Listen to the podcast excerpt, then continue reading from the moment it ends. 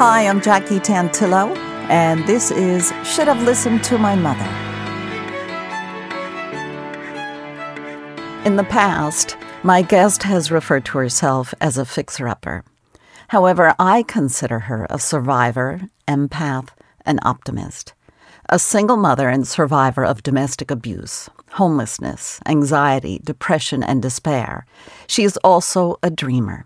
Regardless of how isolated and desperate she was, she never gave up hope of one day being able to provide an oasis of a child care inclusive arts retreat space for single mothers and other twice marginalized single parents. She too had struggled to put food on the table and pay rent while working multiple jobs and frantically looking over both shoulders out of concern for the safety of herself and her young child, not yet comfortable trusting strangers. She aspires to one day be the conduit that opened the door for other women who have been victimized. Betsy Cornwell is a New York Times bestselling author living in Ireland. Her forthcoming memoir and her first book for adults, titled The Old Knitting Factory, set in County Galway, Western Ireland, is the story of a historic 1906 knitting factory that Betsy has transformed into a safe haven for single artistic moms and their children, including childcare funded by donors. Betsy has published many young adult books, including Reader, I Murdered Him, The Circus Rose, Mechanica, The Forest Queen, Venturess, and Tides. I'm so excited to welcome Betsy Cornwell to Should Have Listened to My Mother. Hi, Jackie. Thank you so much for having me. It's such a pleasure, and we've been back and forth for a while, so I'm so happy that this was able to happen.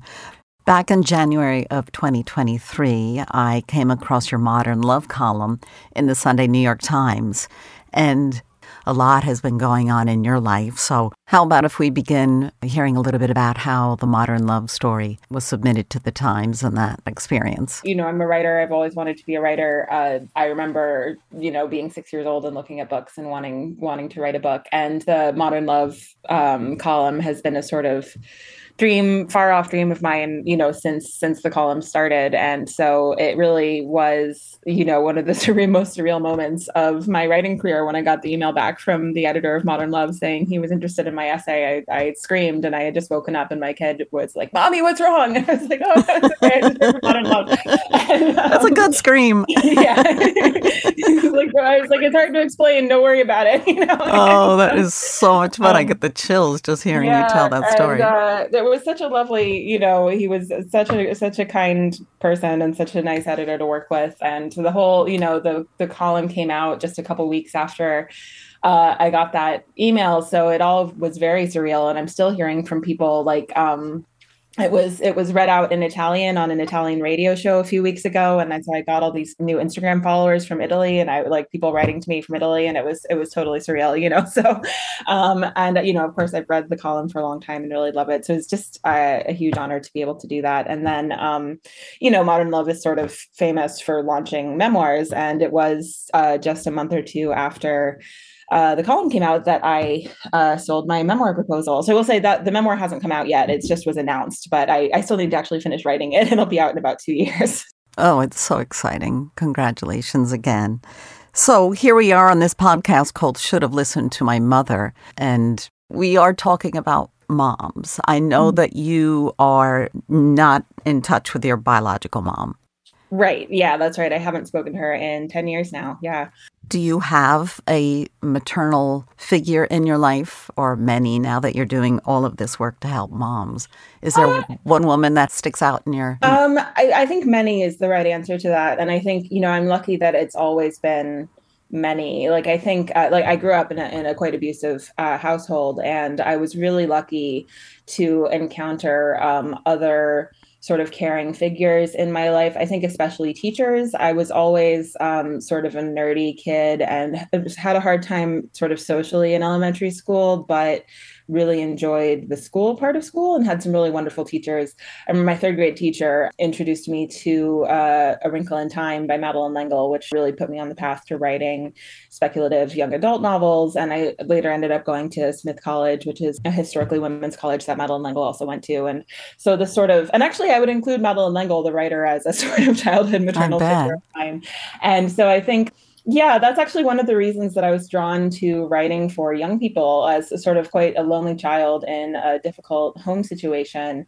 Books were, you know, a, a, a literal lifeline for me. And so I've always wanted to write to young people to sort of create that same sense of connection and ability to imagine sort of better uh, ways of being in the world and better kinds of relationships and that kind of thing because books were really the first thing that that did that for me. It was your safe place i would imagine. Yeah for sure. And then certainly i was very lucky i think luckier than i knew at the time to go to smith um, and mostly because uh, i mean i had a great time when i was there it's a fabulous college but also the alum community that have really rallied around me uh, since since I started doing the the Knitting Factory project, and even before then, you know, when I became a single parent, um, uh, it was uh, Smith alums who I knew online were the people who sort of reached out and offered me support, helped me find jobs, helped me pay my rent one month. You know, they, it really is a strong community of uh, mostly women, and uh, they certainly have sort of collectively mothered me and my kid through through this whole project.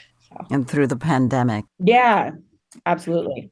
For those who haven't read the modern love story, would you like to briefly summarize for them your experience and, and sure. how it got you to where you are today? Yeah. So, I mean, for the modern love piece, I was sort of took a specific angle with it where I was talking about what I learned from my ex husband, who's a horse trainer, about sort of the behaviors of herd animals. Um, and so that was the sort of specific little sliver that I was talking about there. But uh, broadly. So basically, I left an abusive marriage when my uh, baby was less than a year old and became homeless when we our, our family home became unsafe. Um, and then you know i sort of struggled to find even a place that i could afford to rent for a long time.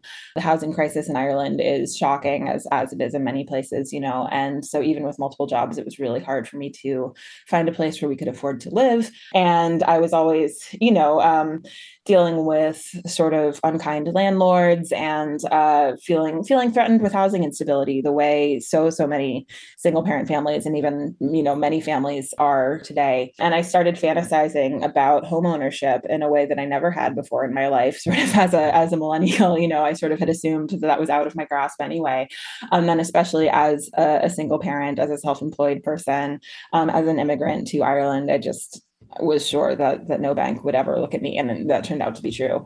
So, in the meantime, you had been writing, you were teaching at the National University of Ireland, and you were doing mentorship programs. That's right. Yeah. So I've, you know, I was lucky that I was making money from writing by then. You know, my first book came out uh, five years before this all happened and was part of how I was able to move to Ireland in the first place. But, you know, like novel writing is not as sort of glamorous and lucrative as some people seem to think that it is.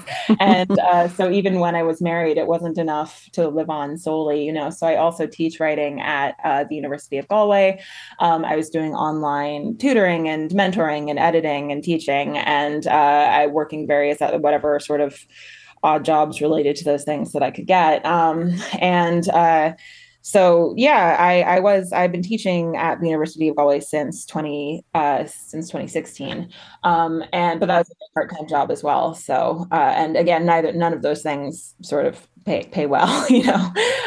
How long were you together with your your ex husband before you knew that this was time to get out? We were together for a little more than five years and married for four years. So uh, I met him when I first, after I finished my master's program in creative writing at the University of Notre Dame in the States. I came over to Ireland to do some research on Irish folklore for my first book, but I was very burnt out. I had been in school since I was three years old and just finished my master's program. And it was sort of the first time in my life that I wasn't uh, sort of hyper overachieving every day, you know. And um, so I was doing work exchange at a hostel on the Aran Islands, uh, very close to where I live now, actually, on the, in the west of Ireland, and um, met this handsome Irish horse trainer who had come out for a holiday, and uh, we had this very intense romance, and ended up eloping uh, exactly a year to the day after we met, and we were married for um, about four years, a little more than four years, uh, when when we split up.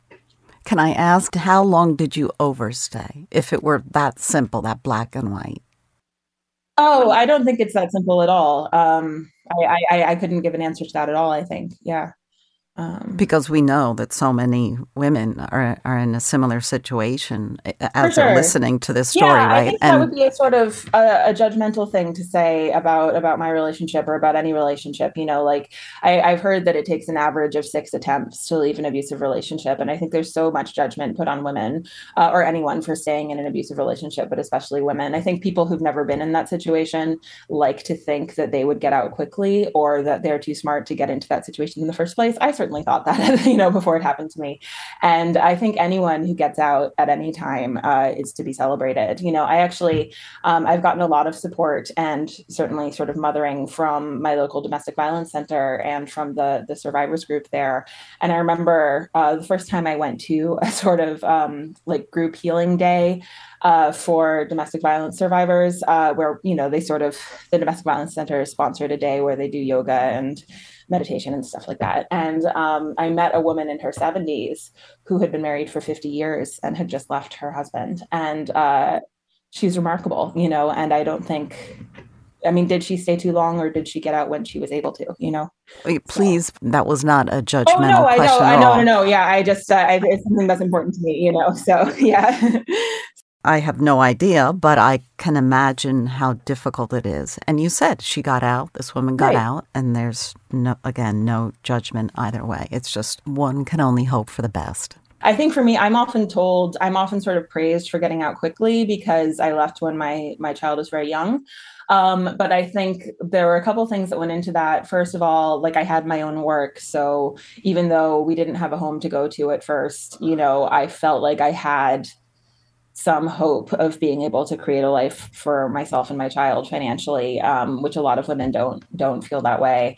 Um, and I also like I actually think that having grown up in an abusive home helped me to leave more quickly because one of the things that I always felt a lot of anger towards my mother for was uh, not leaving my father, and so I knew that I didn't want to my child to grow up in, in an abusive home with a scary dad the way I had, and uh, so so I actually left for his sake, you know, which I think like looking back, I wish I could have said I deserve better than this, you know. But I think for a lot of mothers, that's not the case. You, you're sort of so thoroughly taught as a as a woman, as a mother, that you should sacrifice uh, your own treatment for the sake of your children growing up with a father. Um, but I'm, I'm thoroughly convinced now that the the correct parenting choice is to show your children that. Um, uh, that people don't get to mistreat you you know because i think mm-hmm. the other option is uh, teaching your child that whatever your relationship is like that's something normal and something to be accepted. So whatever the gender of your child is you know are you teaching them that that's the way uh, husbands treat their wives? Are you teaching them that that's the way they should expect to be treated by their husbands? And and neither of those are things that i wanted to teach my child you know? Well i'm so impressed. And I admire everything that you're doing because you. in the thick of all of this, you still were had that dream to help other women. Yeah. And it's such a magical story. So I definitely want to concentrate on the the positive side of all sure. of this because whether it's you can dream of having that life that we all deserve, whether mm-hmm. you get mm-hmm. out for your children or yourself, mm-hmm. it is possible. And there are people to help, correct? Yeah. There are always people to help. And I think that that was something that I'm really still working on, I think, with this project is sort of internalizing the idea that so many people really do want to help just for the sake of helping someone you know? I think like when you grow up in a sort of dysfunctional household you you sort of learn or at least in my case you learn that if people do something kind or generous for you they expect payback at some point you know? And um, that's that's certainly how emotional abuse worked in my marriage as well. And so it's still really i still sort of have to work on uh, understanding that people just want to be kind for the sake of it. And even though you know that's that's how I have felt about this project, kind of instinctively, but um, it's it's hard to. It's a sort of long process of of um, not being suspicious of everyone all the time. You know. Well, and then the women you're trying to help are they suspicious of you offering this amazing? You offer residencies, all paid for too. Yeah, some people are. I mean, I did get uh, someone wrote to the Modern Love editor after the column came out, sort of saying that they thought I was running a scam, basically. Oh my gosh! and yeah, so that really that really got to me because what she said was um, that she thought I was lying about uh, having been abused, you know. And this is someone I never met, who'd never wouldn't know me from Adam, you know. And mm-hmm. um, but she said she thought I was, you know, a good writer who was able to sort of mimic the experience of a survivor, but hadn't actually been through it. And that really got to me because I think anyone, you know, that's your kind of biggest fear when you come forward about abuse is uh, not being believed. Yes, so many layers. Yeah. Oh, yeah. But you know, I mean, I think I I, again, I can understand. I think she's a survivor as well, and again, like that, I can understand that sort of emotional reaction. You know, that, yeah, um, that, that's interesting because I was thinking the same thing. So she, it was a defense mechanism. Totally. And, um, you know, I, I, think luckily in my case, and actually even to get the piece published in Modern Love, I had to, I had to, I was fact checked, you know, I had to provide copies of uh, my restraining order and court records and things like that. And so um, it didn't come to anything. But the, the interest in the project, uh, and especially, you know, so I, I opened applications for the second um, rest residency, as I was calling them. So instead of arts residencies for these first ones, I wanted to just offer them uh, to any single mother who might need some rest, you know.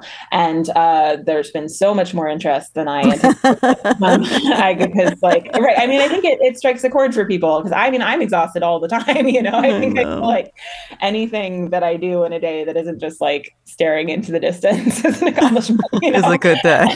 um, and oh my uh, gosh, yeah. And so, but but the good thing about that, you know, I'm delighted that it's gotten so much interest and that it struck a chord with people because uh, there have been people who have responded to the call for applications by saying that they're interested in running similar programs in their B&Bs or hotels or Airbnb properties or whatever. And that's the best possible result, I think, because, you know, that can sort of I mean, I would love for that to sort of spread exponentially and for people to start offering spaces for free, you know, to, to people in their community who might need it. But I think centering the project around single mothers I think also strikes a chord with people, uh, both positively and negatively, because a lot of my biggest supporters are the adult children of single mothers, people who are raised by single mothers and are, are deeply aware of um, how, how uncared for their mothers were when they were growing up. And that's been one of the most moving experiences for me.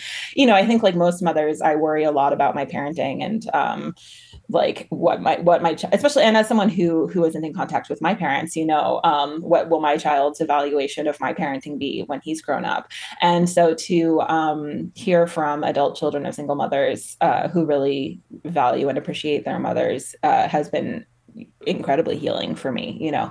And um but then you also hear from people who sort of think single mothers are lazy or uh you know improper or disloyal you know. you're always going to get naysayers. You're always going to have that unfortunately. And here you're you're leading with your heart and it's probably crushing that people just don't get it. Yeah there's a lot of stigma about single motherhood and i think you know it's a bit surprising that even today there's so much uh, judgment of single single mothers um, which is why i wanted to sort of i, I specifically use the use the phrase single mother rather than single parent because I think it does have some extra stigma attached to it. And uh, so I want to sort of interrupt that a little bit. And because uh, you know being a single mother is something i'm really proud of. Absolutely as you should be. So these satellite places are perhaps starting to spring up and, and the more so. yeah. the more children of single moms speak their voice and make that heard it will put a realistic attitude or tone to the conversation. Yeah i hope so. Right the truth that's there I'd like to spend the next couple of minutes uh, with you sharing some of the actual details about the Knitting Factory, the actual building. Your website's beautiful and it can be found at knittingfactory.com. Because I know you were hunting through real estate listings. So uh, set set the tone for us and and describe it a little bit because I know you've done a lot of work. Sure. Well, I mean, you know, so as I said, I have to kind of go back to when I first became a single parent and uh, did not have a home for for a little while, and that's when I sort of started fantasizing about about home ownership. And I was I would stroll I would scroll through uh, real estate listings, you know, on my phone at night uh, when I couldn't sleep, and I actually saw the Knitting Factory for sale really early on in that process, but kind of overlooked it um, because because I I thought that I had to, you know, I'm a writer and I thought I had to find if this was going to work, I was going to write a book about a house in order to buy the house. I thought that was the only possible way that I could make this happen. And it didn't seem sort of strange and romantic enough to write about. Um, and so when I when I was well, was, I was looking at just sort of all the properties listed for sale in the west of Ireland, and um, I actually went to uh, a knitting and stitching show in Dublin with my much older friend Joan. You know, I was sort of moaning about uh, how I wished I could buy a house, but I'll never be able to. Blah blah blah. And she said, you know, you're a writer. You should write a book um, about you should find a weird old house and write a book about it and then you can sell the book to buy the house like in under the tuscan sun. And that was the, the text that she kept referencing. And i was like i sort of i sort of glommed onto this idea even though it's so far-fetched. And um, it was it was kind of my version of a rebound fling you know? Like i had been uh, not that long out of my marriage and instead of uh, another romance i fell in love with this idea of buying an old house and writing a book about it. Um, and that same day that we were at the knitting show i saw a castle for sale in galway. Um, and i was like this is it. The was, wheels started yeah. turning. Uh, i was like i could write about a castle. People you know americans would love it. Uh, it'll be great. And i thought that i was sort of getting signs from the universe that this was going to happen, you know? And um, I became obsessed with this castle. And I wrote to the real estate agent, I toured it, I like started talking about how I was going to be fundraising and stuff. Um, and I was very eager. And then the owner decided not to sell the castle at all.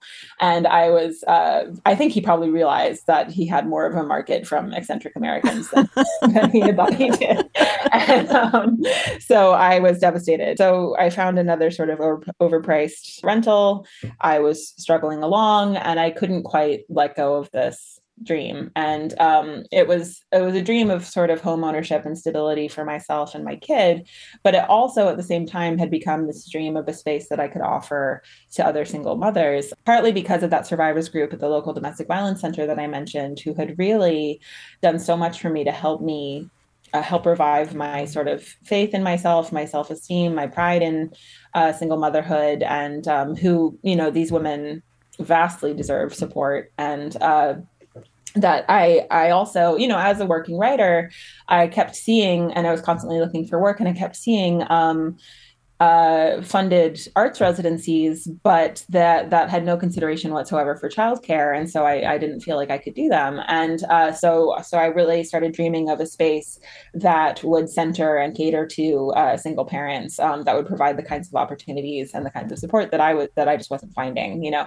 And um, so that's that's where that dream came from. And I thought if I could create this space that I can offer to other people, but that can also be a home for myself and my kid, then I can sort of I can make those things the same. And you know that I I also you know I like the fact that this is our home and we're sharing it with other single parents. Like it isn't a property that I don't live in, um, even though that would be nice in its own ways. But like it really has uh, provided a sense of community with other single parents that I really appreciate. My kid gets to play with um, other kids, and that's wonderful. And uh, so, so, so it has sort of there's the virtual community uh, of supporters who who helped crowdfund the project, and then there's the sort of in person community of getting to to interact with the people who come to stay here. Um, and I really appreciate that. But so basically, after the castle uh, fell through it was like a few months later and i was looking i couldn't sleep one night and so i was sort of torturing myself looking at real estate listings again and i came across the knitting factory again which i hadn't seen in years but was still on the market and i suddenly thought you know like it's maybe this maybe this is a place that would work. Um, it's a, a, building that has a lot of history. It was built in 1906, uh, ostensibly to offer um, knitting jobs to local women, although it has a really complicated history in terms of uh, sort of British colonialism in Ireland, which uh, is really interesting. Uh, and then it was made into the first ever Irish language cinema in the 1970s. Uh, there were people here every week watching Irish language films, which I think is great. Um, and uh, it was a jewelry making studio in the 90s. And so it had a lot of sort of creative history. And um, so I thought maybe I could write a book about this place. And I wrote, it was being sold by uh, someone in America. So I zoomed with him in March 2020, right at the beginning of the pandemic, and um, he he said he was willing to rent it to me for a year to see if I could uh, sell a book about it. And so we moved in, and I started fundraising for the project in addition to writing a book proposal. What did it look like in the photograph of the listing versus the work that you've had to do now to get it ready? Oh, okay. Um, well, it's sort of a long one story cottage. It's right on a lake, which is amazing. There's, you know, the lakefront is part of the property, and it's uh, right outside a little little village called Carraroe in the west of Ireland. Um, and it certainly looked kind of dilapidated uh, and hadn't been lived in in several years. But uh, fortunately, nothing really had to be done to make it livable. It was just very out of use. So there was a lot of sort of hauling old musty mattresses out and, you know, dealing with cobwebs and, and redecorating and that kind of thing. Uh, but there's functional kitchen and bathroom and all of that stuff. So thank goodness I. Wow, I that's great. I yeah, thought it had so, been like dilapidated and abandoned. And... Sure. Yeah. I mean, it certainly is it's not fancy, you know, and actually, um, my I'm very excited now to get to uh, renovate the bathroom, having sold this memoir. that was my my dream, is I just want to make enough money from the memoir to renovate the bathroom, you know, and, um, because uh, what, what, ended up happening was, uh, you know, my whole plan was to sell a book to buy the house, but sure. what ended up happening was I, I crowdfunded the purchase of the house, and that is still uh, shocking to me to think about. So it was it was through telling my story about my own experience of single parenthood and also the story of what I wanted to do with the space that kind of rallied people around it. And so I didn't I, I didn't end up selling the book until after I bought the house, but it was it was through telling a story about it that I was able to um, to get people to care about the project. And I think it also helped me give myself permission to be vulnerable about what I was going through, you know, that if it was in service of this project that would help other people, then I could talk about how hard it, how hard Had single parenting can be yeah, in sure. a way that I sort of if it was like just I, I, maybe it's it's like how I couldn't leave my marriage just for me, even though I wish in retrospect that I could have. Like I couldn't tell my story of single parenthood if it was just to buy a house for myself, but if it was also to help other people, then suddenly I felt able to do it. Isn't that amazing that you've even run that through your head already? Yeah, right. It, it gave me permission to be vulnerable, I think. And um, I hope yeah, maybe that's a good lesson that I should move forward with, actually, I think. Um, yeah, just but, eliminate uh, it from your vocabulary. It's right here and now going forward. That that was the old to you. That's right, and I'm really, I but I'm really proud of um of of what we've done here, and I'm I'm so grateful for. I think I've I've had a radical sort of re-education in the kindness of human beings because of this project. And you know i think it was because i had this specific idea that i felt able to be open to people.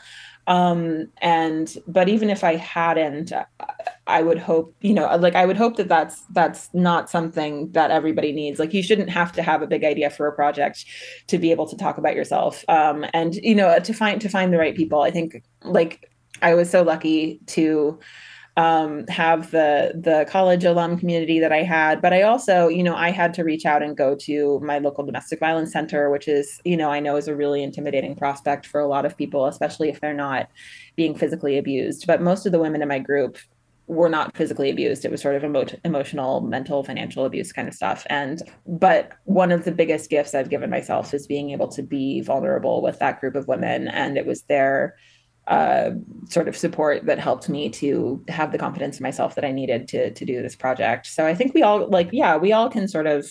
I mean, that's mothering, right? Like we can all sort of yeah, mother each start other. to breathe again. And again, here we are describing ourselves as mothers, which is fantastic. But yeah. I am more than a mom as well. Right one of the other beautiful things about this project that I didn't anticipate, but I'm really grateful for, is it has really integrated my identity as a mother with my identity as an artist and also as a, a community member. I, I offer private uh, writing mentorship and coaching online, and a lot of my clients are mothers of young children who really feel their creative identity sort of divorced from their motherhood. And one of the things I work on with them is sort of figuring out how to be a mom and a writer at the same time. And so I feel so lucky that like this project has integrated those things for me. And when I think about my motherhood and my creativity, they don't seem at odds with each other at all. I'm really grateful for that. The best way to find out more about Betsy Cornwell is her website, betsycornwell.com, as well as oldknittingfactory.com. Betsy Cornwell, I am so glad that we were able to have this conversation. Thank you for joining me. Me too. Thank you so much, Jackie. It was really kind of you to reach out, and I've really enjoyed speaking with you. So thank you very much. And if you're ever in Ireland, I'd love to have you over at the Knitting Factory. So. I was just going to say, I might be knocking on your door. I'll, I'll let you know in advance. no, but sincerely, I would love to have you. So please, please let me know. Oh, that would be such a treat. Thank you so much, Betsy Cornwell. And we'll be back next week with another episode of Should Have Listened to My Mother.